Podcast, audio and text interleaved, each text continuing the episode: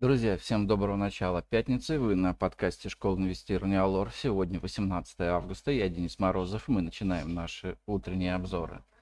Итак, сегодня у нас в фокусе дня по экономикам. Потребная инфляция в Евросоюзе за июль в 12.00.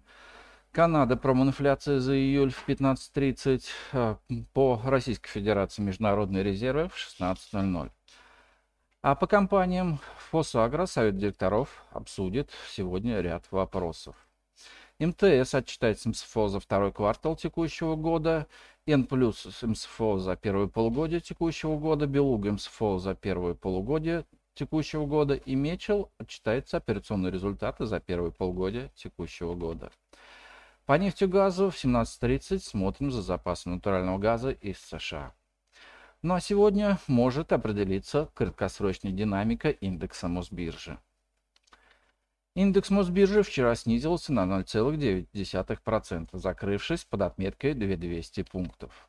Сегодня нам предстоит понять, что произошло вчера. То ли была коррекция, и рынок продолжит пытаться формировать восходящую волну, то ли рынок подтвердит среднесрочный нисходящий тренд и вновь отправится в сторону 2000 пунктов.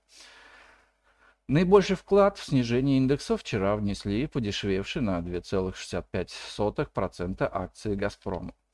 При любом сценарии ждем, что эта бумага будет выглядеть хуже рынка. На 2,76% были без особых причин просел Лукойл. Несмотря на дешевую нефть, такая просадка кажется избыточной. Сегодня ждем активных попыток откупить ее часть. А что касается нефти, то вчера статистика из Штатов зафиксировала резкое падение запасов нефти в стране. Рынок на эти данные практически не отреагировал. Впрочем, район поддержки 92-93 доллара за баррель пока держится. Не исключен разворот котировок вверх от него. В лидерах снижения вчера были акции Мечел, которые э, падением отреагировали на информацию компании об отказе публиковать финансовую отчетность за первое полугодие. Но сегодня компания обещает раскрыть производственные результаты, из которых многое будет понятно. А данную бумагу мы считаем очень перспективной. Возможно, значительная часть вчерашней просадки будет выкуплена уже сегодня. А по доллару и рублю. А пара доллар-рубль вчера вплотную подходила к сильной поддержке 60, но штурмовать ее не решилась. А в последние полчаса торгов наблюдался редкий, резкий спрос на доллар. Возможно, это спекулю... спекулянты зафиксировали небольшую дневную прибыль. А на приближении налогового периода ждем усиления позиции российской валюты.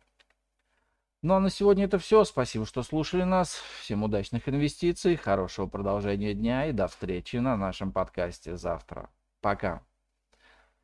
Представленная в этом обзоре аналитика не является инвестиционной рекомендацией. Не следует полагаться исключительно содержание обзора в ущерб проведению независимого анализа.